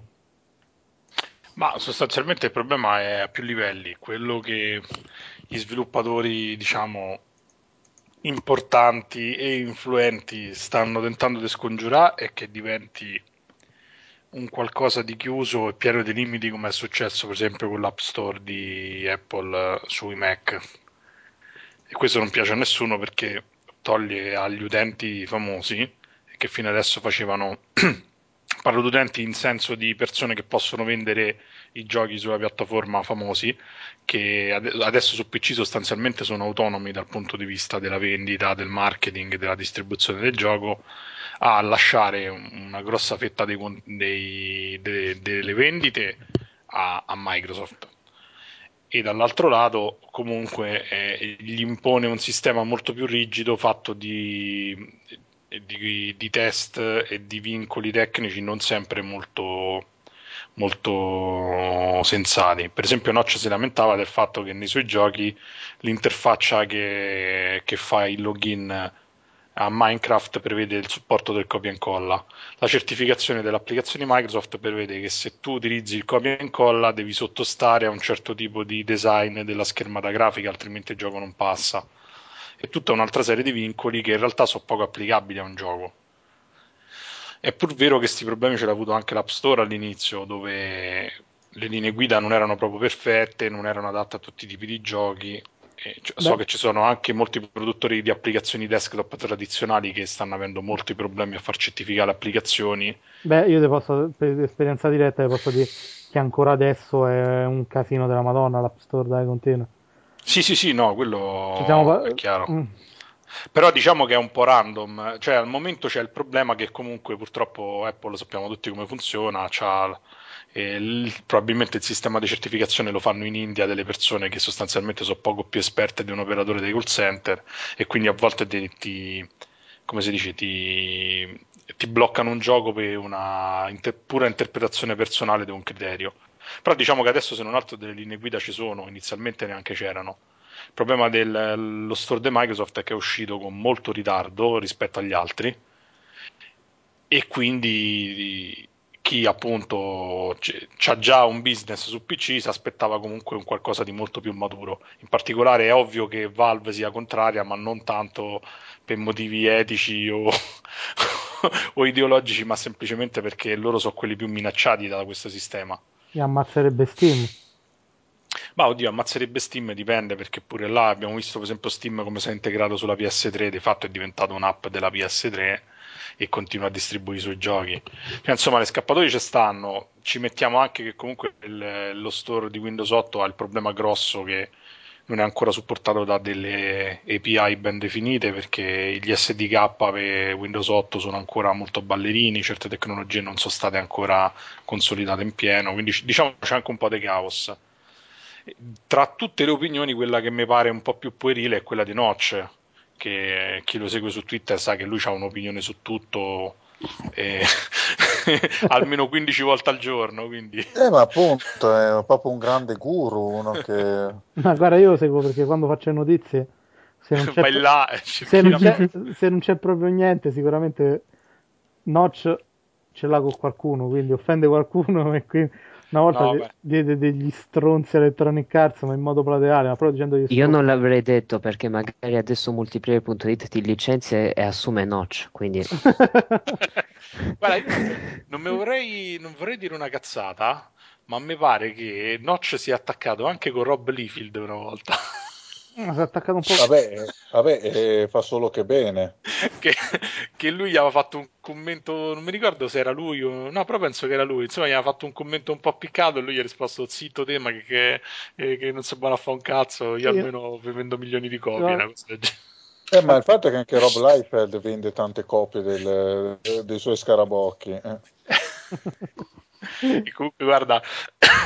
È proprio una persona un po' strana, anche se devo dire la verità che, diciamo, le critiche che faceva lui erano contestualizzate e di base c'avevano un senso, perché effettivamente pro... l'altra cosa che fa un po' ridere è che non è che loro hanno provato a pubblicare delle cose e qualcuno gli ha detto vai a cagare, non ci hanno neanche provato. E questa è la cosa che sta un po' a monte, che ti fa vedere un po' la puerilità, e il fatto pure che forse... Eh, se, se la minaccia è così tanto percepita, evidentemente forse un valore intrinseco ce l'ha pure la, l'offerta di Microsoft, eh? Perché è strano eh, vedere tanti, tante persone che, che sono preoccupate da qualcosa che ancora di fatto non esiste. Però in soldoni, Matteo, dici il futuro del gioco P C è su Linux? E appunto questa è l'altra sparata che ha fatto che ha fatto Coso, insomma, Gabbellone, dai. Sì, sì, Gabbellone. Quanti, quanti mesi so che dice che uscirà Steam per Linux? Saranno un anno ormai? Sì, ma sta in beta da, da tempo in memoria. È quasi come il Big Picture Mod, cioè una, una leggenda metropolitana sta diventando. No, no, no, ma a me mi, a me mi piacciono le, le seghe mentali che si fanno, tipo Left four Dead two va a duecentonovantacinque fps su Windows e va a trecento fps su Linux. Wow, è sicuramente meglio. Sì. Mm. Ecco, e cosa via dicendo. Eh, Vabbè, però, cioè, da, da un lato, secondo me, Linux come piattaforma di gioco non è, non è detto che sarebbe così un male. Cioè, alla fine pure Android sta diventando il sistema operativo di riferimento anche per le console o comunque per i sistemi di gioco mobile. E perché ci sarà? Perché è talmente customizzabile che puoi disattivare tutto quello che non ti serve. Cosa pensa, che... pensa che lo usano pure per, come interfaccia per alcune macchine fotografiche adesso. Sì, sì, adesso sì. Cioè, alla fine è molto duttile, c'ha anche dei limiti, però diciamo, immaginando una piattaforma fatta con solo hardware, con delle specifiche fisse, tipo come una console, secondo me Android al momento è una delle piattaforme, diciamo, più, più che hanno più potenziale, ve lo dimostra, insomma, la Sony con Vita, lo dimostra sta cavolo di Ouya, che quando uscirà vedremo mm. un po' se sarà in grado di fare qualcosa di utile. Quando uscirà la cosa? Ouya, la console, il cubetto che è nato su Kickstarter, che è, secondo me come console non è male, c'è Flame che dice che sarà una sola. Ma come cacchio è scritto? Ouya, eh, ma... so le pietre quelle, non mi ricordo, ma quelle tanto no, ma tanto non la finiranno ah. mai. Ma io pensavo, io pensavo la tavoletta, quella per le sedute spiritiche. No, no, ma tanto sì, non, sì. La, non la finiranno ma, mai, non uscirà mai. Ma dici di no? Cioè, guarda che alla fine mette su mette su un device Android del genere è una cosa alla portata di tutti, eh. Ci stanno hobbisti che si ricostruiscono da soli, perché tanto ormai sono talmente standardizzati. Ma io, se... lo prende... io lo prenderei semplicemente per un uh, emulator box per, uh, per se... televisore acca di. Ah, se... e que- in realtà quello è il pensiero per cui lo compro pure io, però pare che non sarà così aperta come sembra, cioè ci avrà comunque dei limiti, perché anche se il loro obiettivo non è vendere i giochi, ma è praticamente mettere a disposizione servizi, quindi loro puntano molto sul free to play e sui giochi gratuiti, l'obiettivo non è far vendere le cose. C'hanno pure un po' di partnership eh, grandi, mo vediamo come va. Di sicuro da questo punto di vista Windows otto sta più in difficoltà, perché di fatto al momento non ci sono grandi nomi che distribuiranno i giochi lì sopra. Si ma... inizia a parlare di applicazioni, ma poco altro. Scusa, ma senti vai. un po', eh. ma se tu avessi ricevuto nove milioni di dollari mm-hmm. senza aver ancora fatto un cazzo, eh. eh, te ne spendi due milioni in cene, poi dici guarda sono andate male, non abbiamo i soldi per fare la console, lasci sette milioni di idee. Ma guarda, io c'ho un collega che per tre anni della sua vita faceva i decoder uh-huh. e, se, e i decoder quelli, sai, moddabili, quelli che sciarano le chiavi su internet tramite Ethernet, eccetera. È diventato pure abbastanza famoso perché è uno dei sistemi operativi dei modder dei decoder più famosi, e, e li faceva lui, sempre basato su Linux, eccetera. A lui un decoder mediamente costava molto poco, perché lui faceva lo schema elettronico che era fatto assemblando dei componenti di mercato, lo mandava in, prima in Corea, poi in Cina, e ci sono dei laboratori che te li costruiscono, e poi gli, addirittura glielo, da, glielo spedivano direttamente ai clienti, e lui aveva al minimo una spesa di dieci quindici euro a decoder. Quindi non penso che Ouya il problema della commercializzazione, sarà magari un problema del trovare abbastanza fornitori e una distribuzione capillare in tutta, tutto il mondo, però ormai siamo all'era di internet ed Amazon, cioè il problema francamente non è che lo vedo, eh. Con sì, ma... nove milioni di dollari almeno diecimila console secondo me producono. Sì, ma devi fa devi fargli un po' di pubblicità, qualche cosa, insomma. Cioè lanci una cosa così con otto milioni di dollari non ce la lanci una console in tutto il mondo, non a livello di produzione, ti dico a livello proprio di beh, però presentazione sul mercato, cioè eh, c'ha avuto pubblicità da Kickstarter. Sì. E poi è morta lì, però, cioè nel senso che beh, ma chi te lo dice che deve essere la console che deve fare la rivalità alla P S tre? Ti ricordo che ci sono dei produttori, quelli che fanno per esempio i Game Park, no? Tutti i vari G P trentadue, G P X, G P due X, eccetera, che sono delle console che vendono portatili moddabili, che vendono poche migliaia di sì. unità. Eh, ma sono riservate agli... cioè sono console che considerano solo gli hobbisti, cioè quelli, i smanettoni che comunque gli piace eh, eh, farci le cose loro sopra, e finisce lì, però cioè non è alla fine, secondo me Ouya non sarà molto diverso da quello, eh, perché io non penso che mi aspetto la console. È vero che mi pare, non mi ricordo chi ha firmato, non mi ricordo se Electronic Arts, cioè con un publisher grande, aveva dimostrato interesse e ha firmato un accordo di distribuzione con loro. Ma quando c'è stato il fatto di Kickstarter ci hanno avuto più, più contatti, cioè ci hanno avuto vari contatti, insomma, quello sicuramente, perché alla fine ci ha avuto una grossa risonanza per il fatto di essere stato il progetto Kickstarter eh, col finanziamento più grosso che sia mai stato ricevuto. E i media americani se ne sono occupati perché comunque sia eh, sono interessati a queste nuove forme di finanziamento dal basso. Pensa che oggi è apparso subito un articolo sul giorna- su dei giornali online, sono partiti degli articoli dedicati a Project, eh, Project Infinity di Obsidian, che ha raccolto quattro milioni di dollari, insomma, perché comunque è un discorso interessante a livello de- di produzione. Però mh, quello che, me, quello che mh, diciamo che hanno bisogno di altri soldi per poter fare una cosa più grande. Molti di quelli che hanno pagato per Ouya è probabile che si aspettino una cosa diversa da quello che Ouya sarà effettivamente, che è quello che dici tu poi, eh.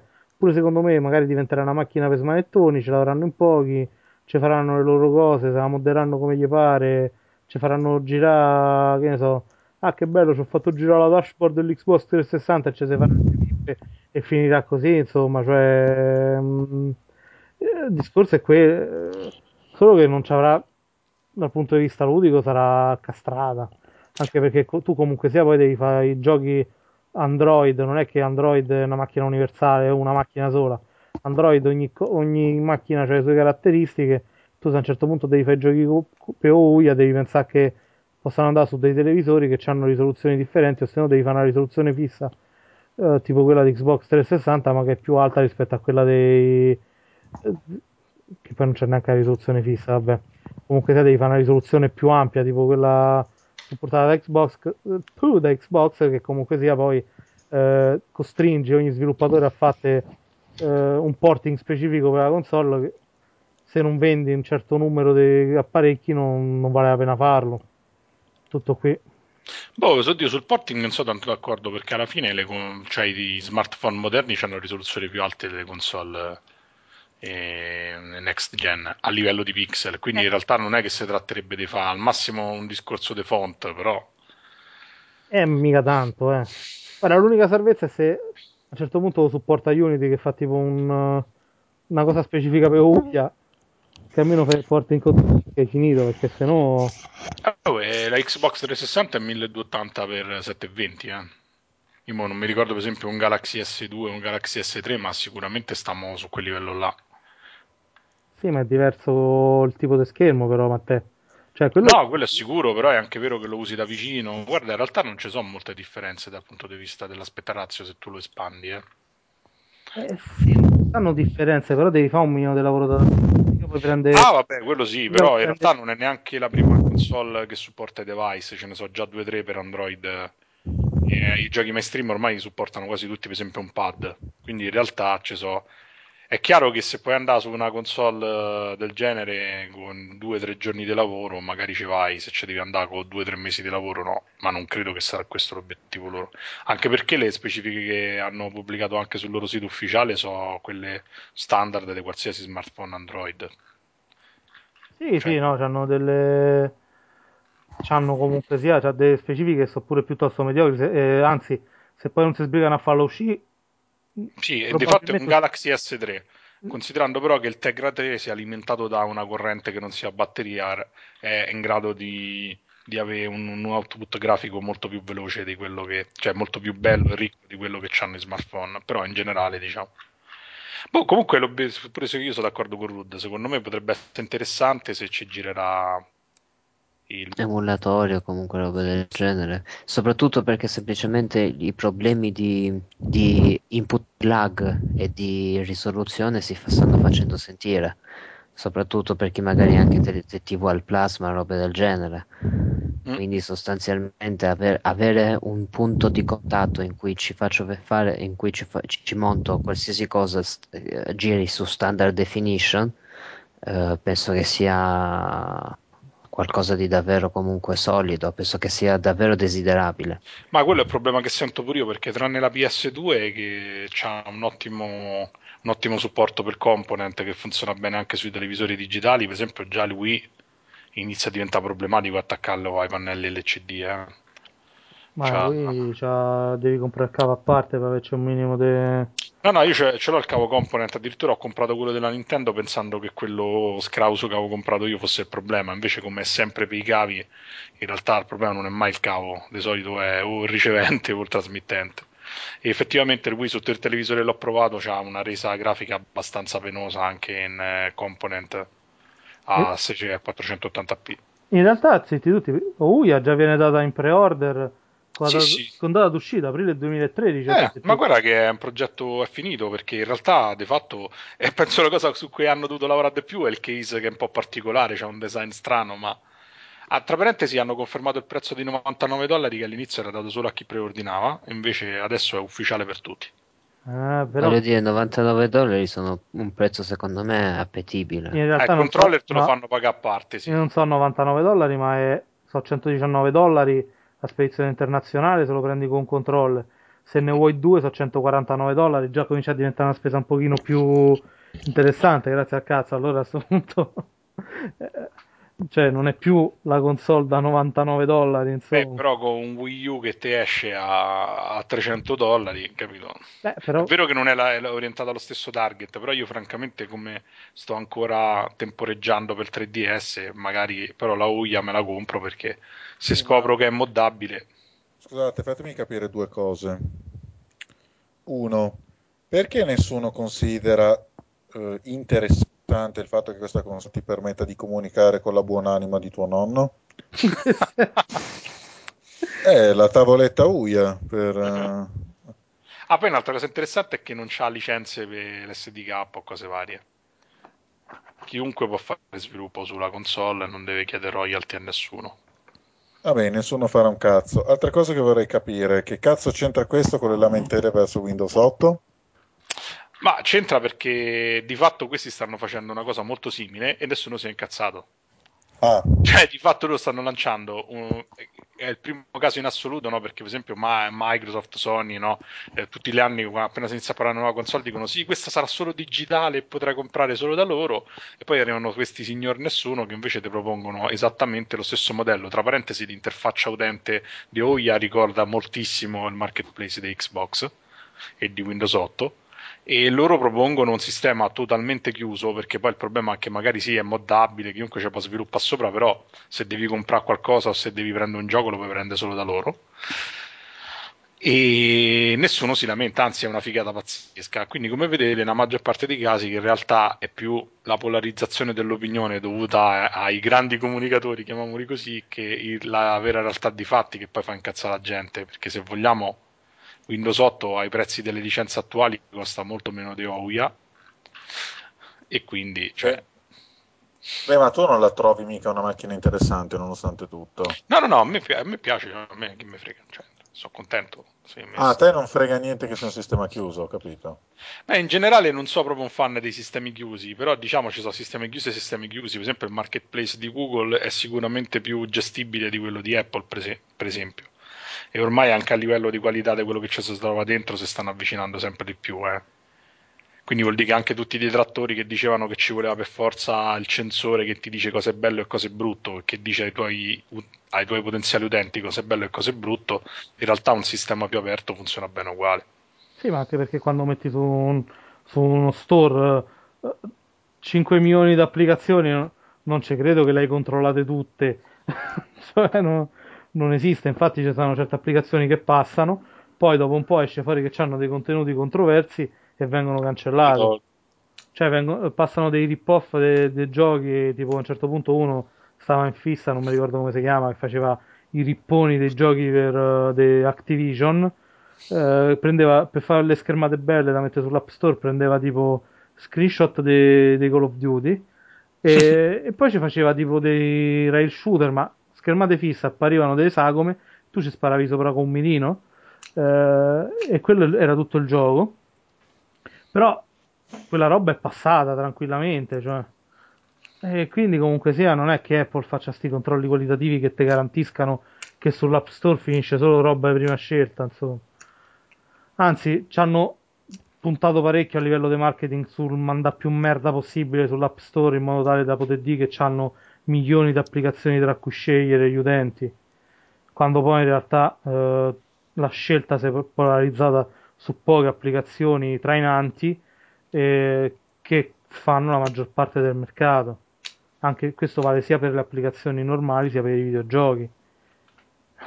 Quindi... Vabbè, quindi un po' ovunque, perché dappertutto è così, se vai a vedere anche su, diciamo, mercati più liberi, più anarchici tipo il P C, alla fine qualsiasi settore tu indaghi, poi alla fine c'è sempre eh, la, la grande minoranza e la e la vasta sì. maggioranza, insomma, alla fine coprono lo stesso volume degli de acquisti, solo in un caso magari ci sono dieci titoli, nell'altro caso in realtà ci sono tipo centomila titoli. Sì, però a sto punto, visto che comunque si replicano eh, dinamiche economiche simili, a sto punto il vanta- i vantaggi del sistema chiuso non ci sono, non no, ma poi sono. Anzi, è, è dimostrato, specie pure sui mercati molto più settorializzati come quello delle console, che comunque anche avere una piccola un piccolo assortimento dei giochi alla fine è controproducente, perché è, è comunque difficile per gli utenti andarseli a cercare, figuriamoci tra cinque milioni di applicazioni. Appunto. A meno che non ci metti mister Rudd nuovo, eh, ci metti mister Rudd nudo in copertina e così tutti scaricano. Oppure la foto di Lambo. Mo domani faccio l'app con la foto di Lambo, dico, se volete vedere Lambo questa è l'app che ve lo farà vedere in tutta no, la sua io proporrei, io proporrei, giusto perché vogliamo avere più Monopoli in questa puntata, io vo- proporrei tipo la, la chat col Monopoli che fa venire anche gli uomini, perché ecco, questo, questa la provo, questa la provo. Oppure l'antologia delle sue cose, delle sue nerdate, la, dei suoi aneddoti. Allora no, perché poi l'ultima cosa sull'argomento, poi mi taccio, come si dice in gergo. A sto punto è meglio un sistema tipo quello di PlayStation Vita, su cui non escono giochi, quindi li trovi tutti, ci stanno quattro. Vabbè, comunque io spero che non duri molto questo tormentone delle mie foto, cioè, guardate... sono una sola pazzesca, guardatevi Cliffy B piuttosto. È un sorco, sa, gioca con Cliffy B. E dai, questo è proprio esagerato. Anche se, lui, anche se lui comunque c'ha anche il pene più lungo, ricordatelo, c'ha più lungo di tutti, lo dice sempre lui. Vabbè, tu di carità, ma chiaramente, infatti, chiaramente la moglie nana, perché donna nana. E qui glisso con vabbè, Cliffy B è veramente una persona, una persona adorabile. Cliffy, torna presto, già mi manchi. Sì, sì. Eh, ma c'è la gente che è disperata, insomma, è, fi- è veramente finita la saga di Gears of War dopo appena tre episodi. No, quattro, veramente. Quattro, eh, ce, vedi. N'è un, ce n'è uno in uscita, insomma, non l'hanno fatto loro, ma ce n'è uno in uscita. Dopo appena quattro è già finito Gears of War, ma Cliffy B, perché ci hai fatto questo? Che raccontava quella, ricordiamo quella storiona. Ma più che altro, ma non te ne potevi andare prima di fare Infinity Blade? Ti può ridurlo, non se ne può più di quel gioco, basta. Che la, eh, merda, insomma... che la merda inveterata. Eh, ma insomma, i Resident Evil quanto sono? sei più Code Veronica più lo zero. No, i Resident Evil penso che ci abbiano sì. la quantità di spin-off che abbiano superato eh, non i episodi regolari. Eh, voglio dire, e basta una pena. Dopo appena quattro Gears of War, Cliffy B ci lascia. Sto eh. stronzo, e solo due Infinity Blade, santo Dio. E la gente eh. esce Resident Evil sei e dice: oh mio Dio, non è più come il primo episodio, ma stai al terzo episodio, al sesto episodio, ma vaffanculo, ma che ti devono raccontare ancora? Che i zombie ballavano su... sui tetti dei palazzi di Tokyo?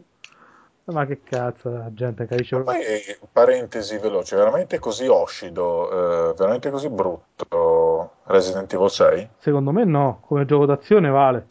Insomma, secondo me vale, cioè poi c'ha tutto quello che piace alla gente, c'ha e... i quick time event che negli altri giochi non vengono criticati, in quello sì. Ah, Dura... non lo so, io, eh, perché io l'ho trovato di un, in generale di una sboronaggine quasi insostenibile. Vale. Se, eh, molti si sono lamentati di Resident Evil sei, di ciò di cui non si lamentano negli altri giochi, perché negli altri giochi, in altri giochi è normale che ci siano determinate cose. Resident ah. Evil sei c'è ancora l'aura del, del survival horror, quando in realtà è dal secondo episodio che non è più un survival horror, diciamo pure dal terzo, ma cerchiamo, infilamocelo dentro. Però eh, al terzo cos'era? Un action legnoso, brutto. Eh. No, era sempre tipo il primo e il secondo, ma era, cioè, aveva... E appunto, però voleva essere tutto più dinamico con sto no. coso enorme che ti sì. corre dietro, eh. ma faceva vomitare. Era il secondo con tante munizioni, no. ecco. Ah, ecco.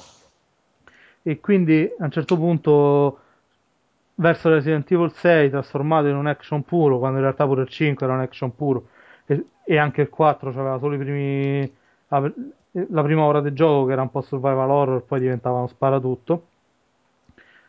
C'era antipatia, c'era antipatia di base e si percepiva anche ogni volta che mettevi una notizia, antipatia che è stata, che si è mantenuta anche per colpa delle dichiarazioni della Capcom, che inizialmente aveva detto che avrebbe ripreso le atmosfere del primo episodio. Quando poi ha rilasciato il primo filmato c'erano tutte esplosioni, la gente ha detto a noi non ci sembra che nel primo episodio scoppiassero tutti i palazzi, ma eh, la verità eh, vogliamo dire che loro si riferivano al capitolo per D S. Sì. È, è stato un misunderstanding, so. Fraintendimento. A me che non era piaciuto neanche il primo, che poi pure quest'altra cosa, cioè la parte bella del primo era che tu lo finivi, poi prendevi il bazooka e ammazzavi tutti, eh? Era quello, alla fine era parte battute. Era Alone in the Dark facile, ambientato dentro la classica casa horror con morti viventi, in cui c'era un, la multinazionale cattiva che aveva fatto esperimenti andati a puttane, cioè era veramente la somma della banalità fatta a gioco già nel, millenovecento... sì, sì, sì. Già nel millenovecentonovantasei, per carità. Ma non smetterà mai di stupirmi come sono riusciti a spremere per questo personaggio di Albert Wesker. Sì, infatti, biondone, cioè, vabbè, sto biondone tamaro che non fa un tubo e poi alla fine si scopre che tradisce. Sì. Ogni episodio, ogni spin-off, altri dettagli su Albert Wesker. Ma, ma perché? Perché tu sei invidioso perché è più figo di te, di la verità, perché è più bello di te e tu ti sei provato pure tu il giacchettino di pelle, eh, e non sei abbastanza figo, quindi sei vabbè, ma cioè, se sto a guardare che è più figo di me non vivo più, eh, però... Oh, lasciatemi perdere Vittorio, sa. No, però effettivamente Wesker è, è una cosa che mi ha sempre toccato anche a me. Sì. Anche perché no. di solito, siccome li gioco un po' in ordine sparso, ogni volta dico io sto tizio biondo già l'ho visto. C'è sempre sto cazzo di Wesker, basta tradita, abbiamo capito, basta. E poi adesso c'è anche un po' ma- una cosa proprio da, da fan. Lui è l'unico che c'ha una versione buona del virus che non lo trasforma in un mostro malefico. Ah, e, e, vuole trasforta- e vuole trasformarsi in un mostro malefico. Sì, è un po' tipo la, la trama di Prometheus, non è che c'è molto ecco. Scusa, e che, e che cosa gli fa allora il virus? Gli dà raffreddore? No, ce l'ha. No, per, per... Lo rende ancora più figo, scusa, che domande fai? Sì, ah, ah, funziona proprio al contrario, capito? Eh. Lo pettina, capito? Quello, quello che tu vedi, giacchetto de pelle, non è giacchetto de pelle, quella è tipo baionetta, ormai c'hai i capelli che lo vestono. Ah, ho capito, è il virus, ho capito. Come il simbionte di Venom, ho capito.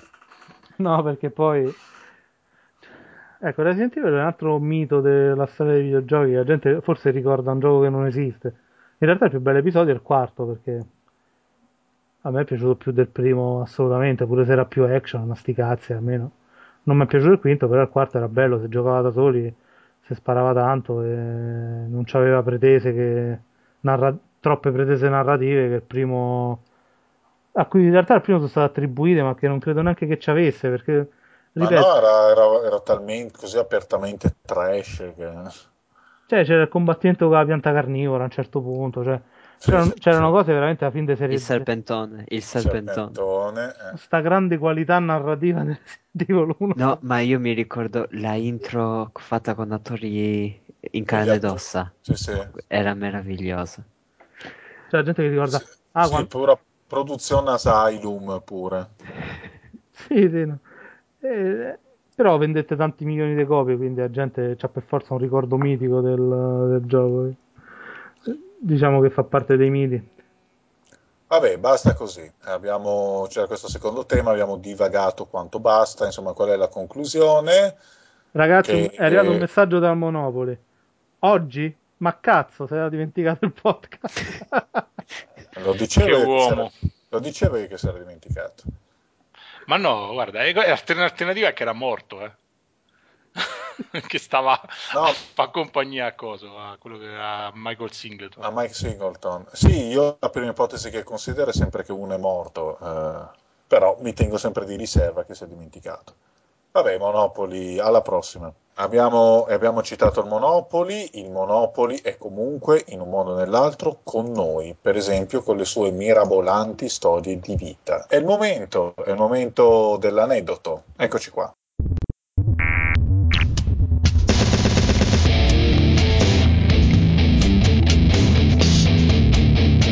Monopoli.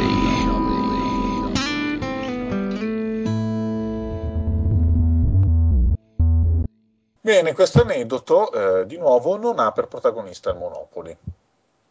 Eh, si parla di cose, di conoscenti, di persone che conosce lui, però non è lui il protagonista diretto.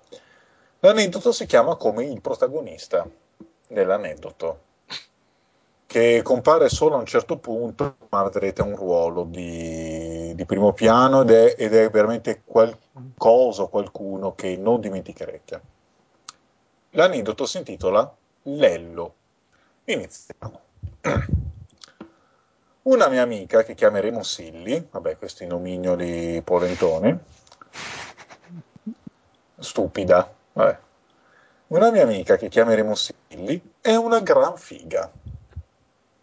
Ella unisce questo suo aspetto estetico raffinato ad una peculiarità. Dovendo scegliere il suo ragazzo, va a pescare sempre il più tamarro di tutti in assoluto. Proprio si mette con Wesker. Eh, eh, sì, poi, sì, sì. Poi la classifica dei tamarri cambia, quindi lei cambia di conseguenza. Ne ricordo uno che scriveva in romanesco anche negli sms. Qua c'è un sms in un romanesco che personalmente trovo molto dubbio. Comunque, ah, oh, mi sto a sfrascicare la menghia. Ma voi dite menghia? A me no, non infatti. Può. Sa, er cazzo. Mi sta romper no. cazzo, tipo. Cioè. Eh, strascica er cazzo. Strascica neanche. Mo me ne devo annà. E questo no, è facile. Ne sto a sdrucire le palle, se eh. Eh. Eh. Eh. Insomma, il... il Monopoli, esito molto a dubitare di lui, ma sembra che manchi di rigore filologico. Mm. Dubbio. Vabbè, si vede che questo qua ha una doppia origine, non può esserci altra spiegazione, il Monopoli non sbaglia. Ed uno che girava con degli amici che mi minacciarono di picchiarmi se non la smettevo di stare vicino al loro tavolo. Ma il migliore fu quello che vengo ora a raccontarvi. Silly stava con questo ragazzo, ma ad un certo punto se ne stufò. Ella era in montagna con noi, mentre il suo ragazzo no. Così il ragazzo venne scaricato via telefono. Egli si struggeva da mane a sera, da sera a mane, e così via in un ciclo che possiamo facilmente immaginare. Quando il suo struggimento si fece troppo grande, egli ormai non poteva più controllarsi. Una sera egli camminava su marciapiede, quando incontrò dei ragazzi di colore sullo stesso marciapiede.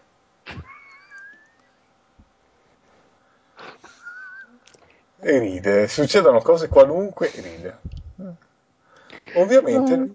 Eh, ah, pregusti, ho capito. Ovviamente il marciapiede è troppo piccolo per tutti e due. Cos'è che si fa? Semplice, l'ex ragazzo della mia amica estrasse l'ello, cioè l'ello, il coltello. Come ha fatto a non pensarci prima? Eh. So che è esattamente Tamaro che c'ha il coltello e gli ha dato anche un nome. L'ello, il coltello, che è un'arma di Dungeon Dragon, Dungeon Dragon, una spada canterina. Prima ci sono, ci sono quelle lame tamarre, ci sono i negozi che vendono queste lame tamarre, tutte quelle da appendere al muro praticamente perché sono inutilizzabili, che hanno tutti i nomi propri. Bello il coltello. No, no, c'è un negozio a Milano che il, li trovi in vetrina e c'è Poseidon, e questa lama tutta convoluta, tutta sto... Io mi immag... Ma Lello. Lello, Lello il coltello. Io mi immagino sempre di entrare in questo negozio, buongiorno, mi dia Poseidon. Cose belle. Vabbè. Questo ragazzo aveva un coltello con sé. Tale coltello aveva un nome, e questo nome era Lello. Bene. Che, ep- che epica. Eh. Sì, sì, proprio. In principio era il verbo, e il verbo era presso Dio, stessa cadenza. Bene, lottò con questi ragazzi, causando qualche taglio e ricevendone. Anche loro avevano le loro armi, probabilmente Giasone il bastone e Cristiana la katana.